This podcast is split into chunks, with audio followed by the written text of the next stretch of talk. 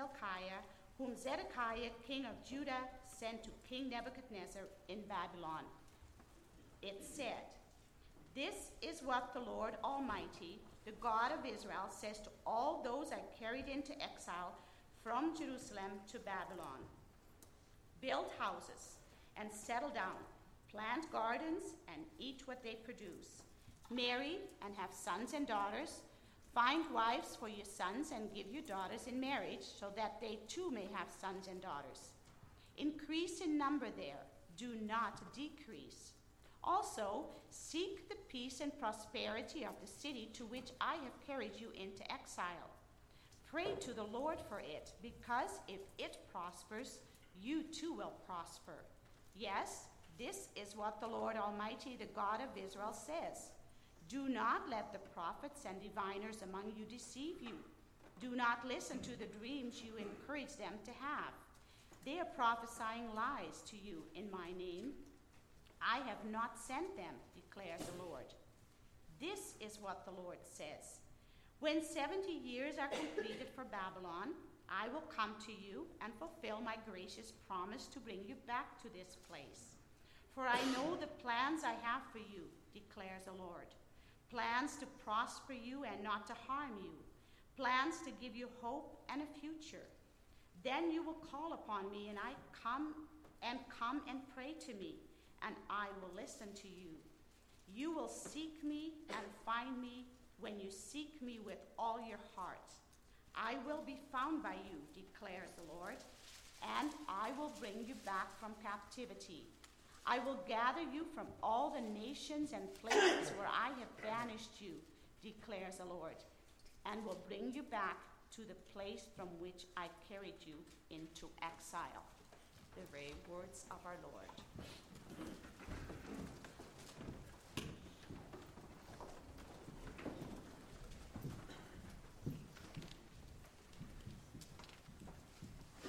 Thanks, Anne, and thanks, Terry, for the children's message on prayer. Our text uh, is the beautiful words of Jeremiah 29. We, we probably are, are familiar with verse 11. That's common. Uh, this is that common verse I know the plans I have for you, declares the Lord. And then verse 12 is, is prayer.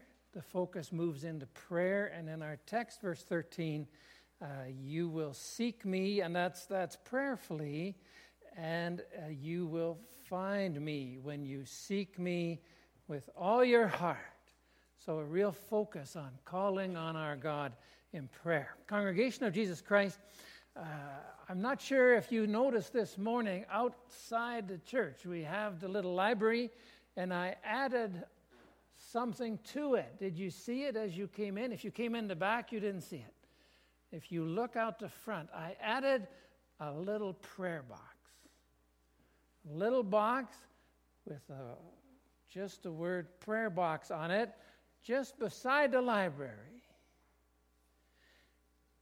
It has a paper, it has pens, it just pencils on the side, and people can write a prayer concern and drop it in the box. And then I can take the requests, and, and we as a church, and we can pray for the people in our community. When I put up that little library a, a, number of months ago, I, I thought too, it's a nice idea, and it has been a beautiful ministry. It has been the word going out. Many people have, have taken books, all the books in there, most of the books, all the books we put in there are, are Christian. There gets some others in there sometimes that aren't as focused, but we keep an eye on it. But, but the ministry of the books going out has been very nice, and people have appreciated that. But how can we also just reach into their hearts and lives? And the area of prayer is something. In one of the Christian publications that came across my desk, there was an article about a prayer box. A person had put out a box uh, and, and had to just, just that people could be ministered to through prayer. Now, the person who started that uh, a year, year and a half ago was Angela uh, Tommy, and uh, I'll let her introduce to you uh, kind of her vision and how it went. She started in Hawaii, and, and she, she had a, a sense that God wanted her to, to offer a place where people could bring requests for prayer. Because she says, too, everyone needs prayer, but not everyone will walk into a church to receive it. And so that's how the prayer box idea began. And we have just a little clip of her explaining what she's doing. Vision, I saw a prayer box on a mountaintop. And um, honestly, I don't even know why I put it at the top of Koko Head because this is always a, a tough one for me. She says along with that vision came a message from above. I heard him say very clear to me, Angela, everybody needs prayer, but not everyone's willing to walk into a church to receive it. And so Angela brought the church to the mountain. It's in the form of her grandpa's old toolbox transformed into a prayer box. I didn't tell anyone about it because even in my own mind I was like, it's kind of crazy. Um, hiked up here, put the box there, and just left it, and I didn't know what would what would come. In the years since, each and every week, this is what she finds. It fills my heart. It feels like Christmas. Dozens of messages left by people from around the world. When paper runs out, um, it's, it's written on bottle wrappers, band-aids, um, hotel stationery. We've gotten almost anything and everything. The messages also contain almost anything and everything, but one wish appears most. The most common prayer has been happiness, that people, um, that they find happiness. On this day, a message from a husband to his late wife on a scrap of cardboard. Dina, I love you and miss you. The kids are okay. Love, John. Um, yeah, it's always moving. I feel like a lot of people write prayers to um, people they love that they've lost.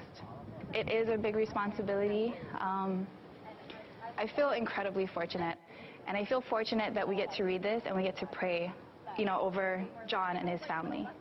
Because that's what comes next. Angela packs up the prayers and brings them home. And with friends around a table, they begin to share. This is forgiveness from my parents. Ooh, that's a good one. Dear God, please help me and give me strength. For everyone who has no one to pray for them, for good health and love, for college admissions, for my familia, love Vanessa. I pray that Hawaii always remains as pure and as beautiful as it is now. I pray that people learn not to take advantage of its beauty. My prayer is that my Uncle Graham gets better. It says, please help me get pregnant and have a healthy baby. Another baby, one healthy baby. They want a boy. The prayers can be powerful. May my grandpa stop suffering and my grandma keep calm. Please let my Marine come home safely every time. Lord, we just lift up um, this prayer request to you, just asking, Father, that all the Marines and people that are serving our country just come home safely. I just pray for whoever um, wrote down this prayer, Lord. That Even in prayer come the light moments. What, why are you laughing? Uh, Lanta need one chick. Praying with her girlfriend. This one's cute. Please help my mom find the right man and help my husband to get the job he wants most. Amen. Amen. The group's goal to amplify those prayers with an even bigger voice. Amen. Such an honor, and it's such a privilege to be able to, to intercede for these people. So that's, that's how it began. That she, she simply, and she put the box, it was, if you've ever been to Oahu, there is that, that mountain you can go up.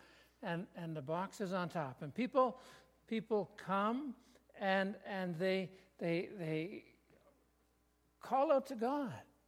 And it's just a way that they can connect other than, yeah, they hesitate to enter a church to bring their requests in other ways. And so, within a, a, a, culture that we live in, too, it's really quite something to, to offer the gift of prayer to people. So,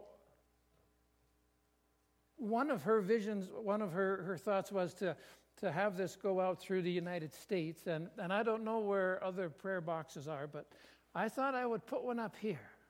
And so I, I put it up here on Monday. And uh, we are not in as central a location, like people go there regularly, but we've had two requests so far. The first one is uh, help the sickness to go away. So, someone who's experiencing illness, who is not, yeah, perhaps tied to a church, or that we would pray for that. And then, one, be with the people that are starving in this world. And so, just the needs of others. So, people respond to the offer of prayer, knowing that it has an effect. And Angela quotes uh, as Jeremiah 29, verse 13 You will seek me and find me when you seek me with all your heart. A wonderful verse bringing out that desire, that, that, that knowledge that, yeah, we, we would want to know that God is with us and is helping us. And how can we, how can we engage the God who is out there? And prayer is that way. So, the context of, of the verse, Jeremiah 29, verse 13, is prayer, is seeking and finding God. And, and Jeremiah, in chapter 29, is instructing God's people to pray in their circumstances. What is their need? What is their concern? In Jeremiah 29, God's people are in a very difficult circumstance, a difficult time for them. A large group of the leaders of Israel, you see it in verse 2 of chapter 29 the king, the queen mother, the court officials, the leaders, the artisans, the skilled workers, they have all been taken into exile by King Nebuchadnezzar into Babylon.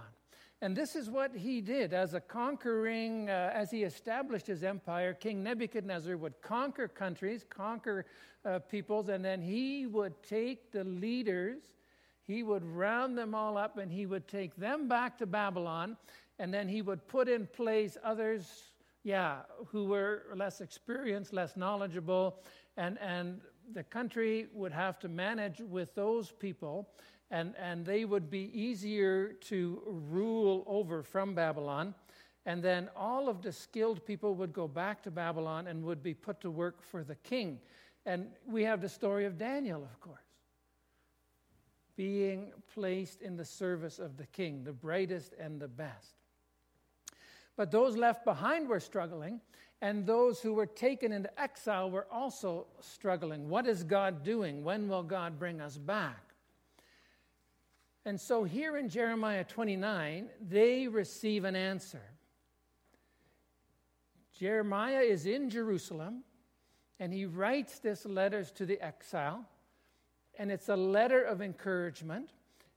The people in exile, in general, their attitude, their experience is summed up in Psalm 137.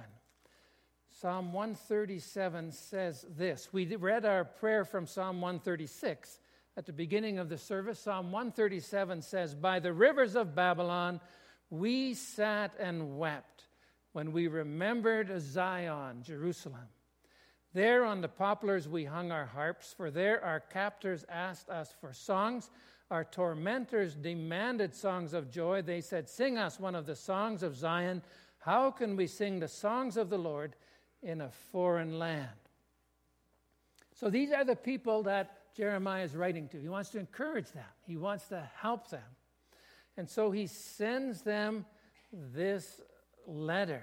It's a very challenging letter because what it says, it says uh, they, they are hoping, they are thinking, they are praying that they will be rescued quickly. But that's not what's going to happen. And the letter makes it clear. Jeremiah 29, verse 10. This is what the Lord says when 70 years are completed. That's a long time. And so they need to recognize that. And the letter explains in verses 4 and 5 that they need to build houses, they need to marry and, and have families and increase in number, there's going to be a long time where they are in captivity. In a way, knowing that is a comfort.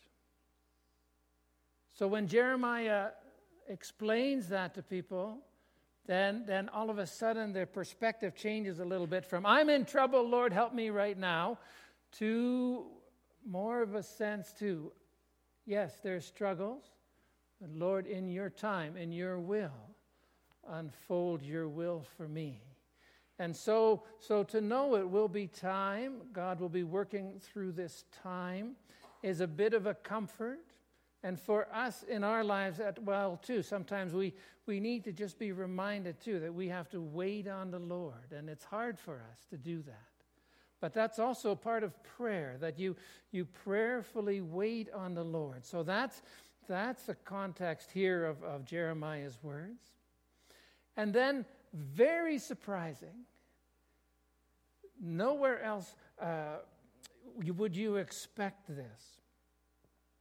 Jeremiah adds a call for prayer, verse 7 Seek the peace and prosperity of the city to which I have carried you in. Pray to the Lord for it. Well, no. Why would I do that? These people are tormenting me. I am far from the land, from Jerusalem. And there's an echo here, Psalm 122, verse 6. Uh, the, the specific uh, request here in Jeremiah 29 is pray for the peace of Babylon. But the people have been told, Psalm 122, verse 6, pray for the peace of Jerusalem. That's what we need to pray for. But here Jeremiah is saying, pray for the peace of Babylon. What is he saying? What is he calling us to do? Pray for them. It falls in line with the biblical truth that Jesus brings out in the Sermon on the Mount. Matthew 5, verse 44. Jesus is speaking about all kinds of things in the Sermon on the Mount. In Matthew 5, verse 44, he says, Love your enemies and pray for them. Pray for them. Pray for those who persecute you. Psalm 137, who torment you. And even here, pray to the Lord for Babylon, for its peace, for its prosperity. We are called to pray. What does that do? What does that that do for us and, and for the world? How does that work in and through us? A few weeks ago, we had here in town the mayor's prayer breakfast. We gathered together as leaders of the town, of city, and, and we prayed. In that gathering, uh, to about 125 people, quite a variety there, our mayor is a Christian man and he joined in the prayer. We give thanks for that. He stood and offered too prayer for those in our city. Many at the breakfast are not Christian. And they could take it or leave it. Pray for us, don't pray for us. What does it matter? Who cares? They have little use for church and faith. What did we do? We prayed for them.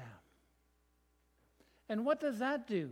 That, that reminds us that despite their approach, their attitude, their lack of faith, God is working above and beyond and through what they are doing. So we, we see God at work first and foremost. And we call on God to work His will, even in those who do not recognize and acknowledge His presence and power. The same flows into our, our prayers this morning. We're going to pray for our province and our country. We are not a Christian province, we are not a Christian country. We are being attacked as Christians for our stand in education, Bill 10 much uncertainty. We, we are being challenged on the federal side with, with euthanasia laws. Let's just have people killed. We are not in a Christian land anymore. And what do we do? We are called to pray. And what does, what does our prayer do? It's truly comforting to give us the perspective that in an evil world, in a broken world, God is still at work. God is still the powerful center of our hope and trust. And we believe that He continues to work as we pray that His will would be done. So that's, that's the call to prayer. Jeremiah 29, verse 11, a humble prayer. That famous verse, God's plan. God's plan will unfold. We trust in His saving work, and we definitely have that assurance. Nothing is beyond our God's care and His control. Verses 12 and 13 of Jeremiah 29 as well, continuing to pray, calling upon God, that God will listen and God will respond in His time and in His way. And it gives us a wonderful assurance that, that we find God, we find Jesus at work, we find His presence and power in our day and in our lives. When we look to Him, when we seek Him, our Lord is working. And in the time of Jeremiah, and in our time too, we see it in many ways. Even, even in the uncertain times, there is more opportunity to speak out into people's lives with the truth of the gospel. So that's the call to prayer that Jeremiah is giving. Ties into our series, even in terms of, of Jesus in this time of Lent, making Jesus greater is, is to bring our concerns to Jesus in prayer. Makes him greater. All our prayers end in Jesus' name because he has the power, he has the authority. Our trust is in him. So as we pray too, we make Jesus greater. And our prayer is not to tell our God how big our problems are, but our prayer is to have as we see our struggles, see how big God is. And that's the comfort and the assurance that we want to receive and also give to others who have struggles. Today, uh, in our classes, Classis Alberta North, there are actually uh, two churches who are, who are doing a prayer summit. One is in Trinity in Edmonton and locally here at Wolf Creek. And they are going to be praying all day. We are part of that, that praying church. They, they appreciate too that we have prayer time here this morning and our focus is on prayer. They are going to continue this afternoon. So after lunch, if you would like to join, you can. Just they go till about three o'clock at Wolf Creek, continuing to pray for the things that are before us. But here we are going to pray this morning for our world, uh, for our nation, Canada, uh, for our church and the work that we do. And we're going to do that in obedience to God's word as we find it here in Jeremiah 29. We're going to pray that God will work his will and build his kingdom in this world and in our lives, make himself known, and give us the opportunity to share the gospel, especially in these times. We're going to make our Lord greater. And we're going to seek to fulfill the words of Luke 19, verse 46. In Luke 19, verse 46, Jesus says, My house will be a house of prayer. That's the center. We want to continue to be that center as a church and in our community. Amen. We're going